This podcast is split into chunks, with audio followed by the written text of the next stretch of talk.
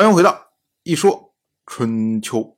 鲁国第18任国君鲁兴进入在位执政第7年，本年的冬天，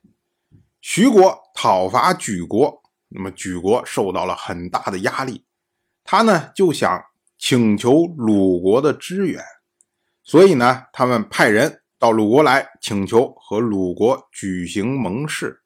而鲁国呢则派出鲁国的公孙鲁傲去莒国参加盟会。那么鲁傲呢，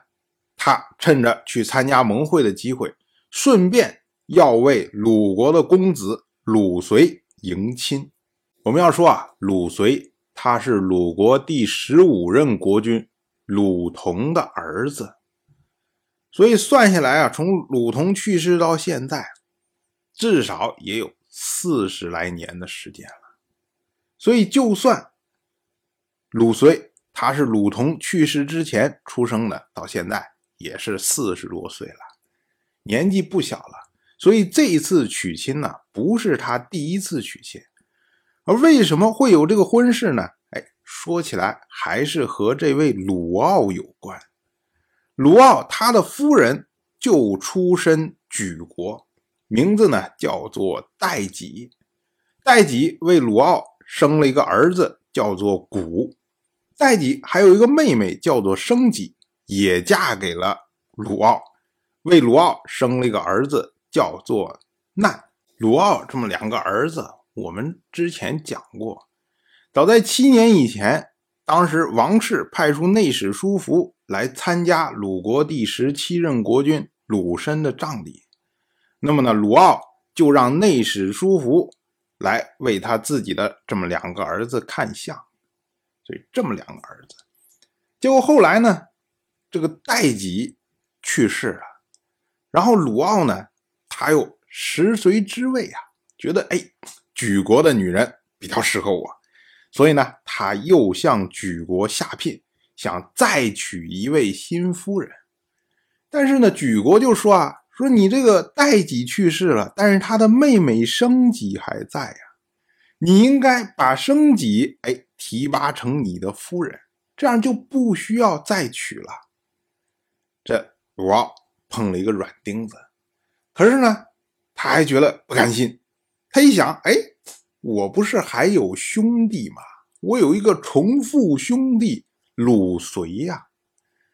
我们说什么叫重父兄弟啊？就是你父亲的亲兄弟的儿子，这叫重父兄弟。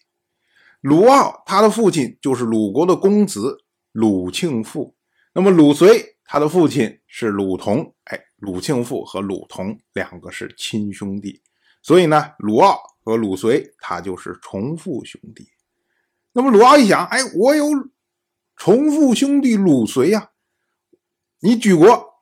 不愿意再嫁女子给我鲁傲，那我可以为我的兄弟鲁随向你莒国下聘。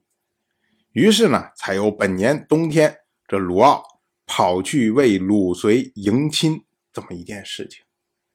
结果鲁傲啊他一路向莒国前去啊，走到了鄢陵这个地方，当时啊他登上了城墙遥望，正好看到了要为鲁随亲迎的这位莒国的女子，结果一看，哇，美若天仙呢。鲁傲这下受不了了，什么兄弟啊，一边去，马上自己就把这位莒国的女子娶回了家。我们说啊，这事儿可就闹大了，因为鲁随他本来也不是初婚，所以呢他也没有说什么非要娶谁的问题，可是问题是已经下了聘了，突然之间让你截胡给截走了，这对鲁随来说那就是奇耻大辱啊。所以呢鲁随当即就向鲁兴请求，说要攻打鲁傲。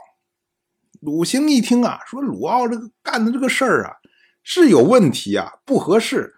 而且鲁随呢这也是有道理啊，所以呢他就打算同意。可是呢鲁国的大夫苏仲彭生出来劝。这个苏仲彭生他是谁呀？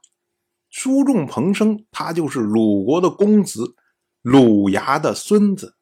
准确的说呢，应该是鲁牙的二儿子的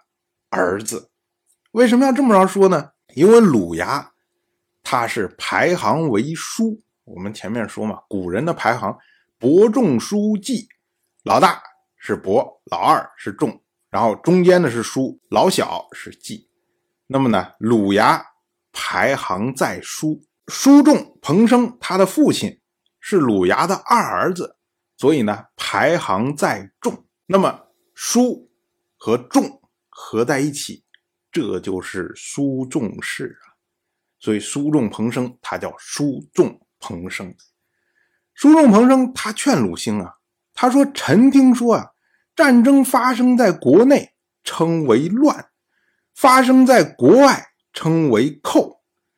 外寇来袭还不免要伤害到我们自己人，何况是乱由内生啊，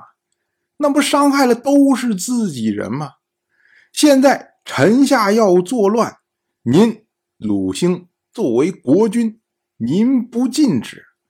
这是给国外的敌人以可乘之机啊。如果他们趁这个机会来攻打我们鲁国，那我们怎么办呢？所以呢，苏仲彭生他还是以和为贵啊。结果鲁兴一听好像也是有这个道理啊，于是呢他就制止了鲁随的行动，然后呢把这件事情交给了苏仲彭生。苏仲彭生呢他居中来调解。首先呢他跟鲁随说，你看这个举国的女子啊已经归了鲁奥了，所以呢你这个婚姻呢肯定没有了，所以呢你就放弃掉算了，不是什么大不了的事情。然后呢他又跟鲁奥说，说你抢兄弟的媳妇儿这个事儿啊有点做了太过了，如果你留下这个女子啊，迟早成为你们两兄弟之间的障碍，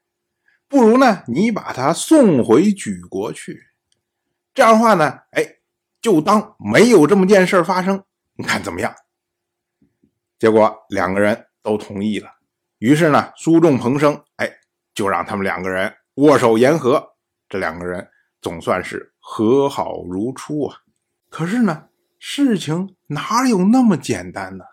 有鲁奥这个惹事精在啊，后面戏还多着呢。当然我就这么一说，您就那么一听，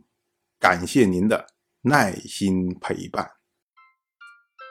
如果您对一说春秋这个节目感兴趣的话，请在微信中搜索公众号一说春秋，关注我，您不仅能得到一说春秋文字版的推送，还可以直接和我互动交流，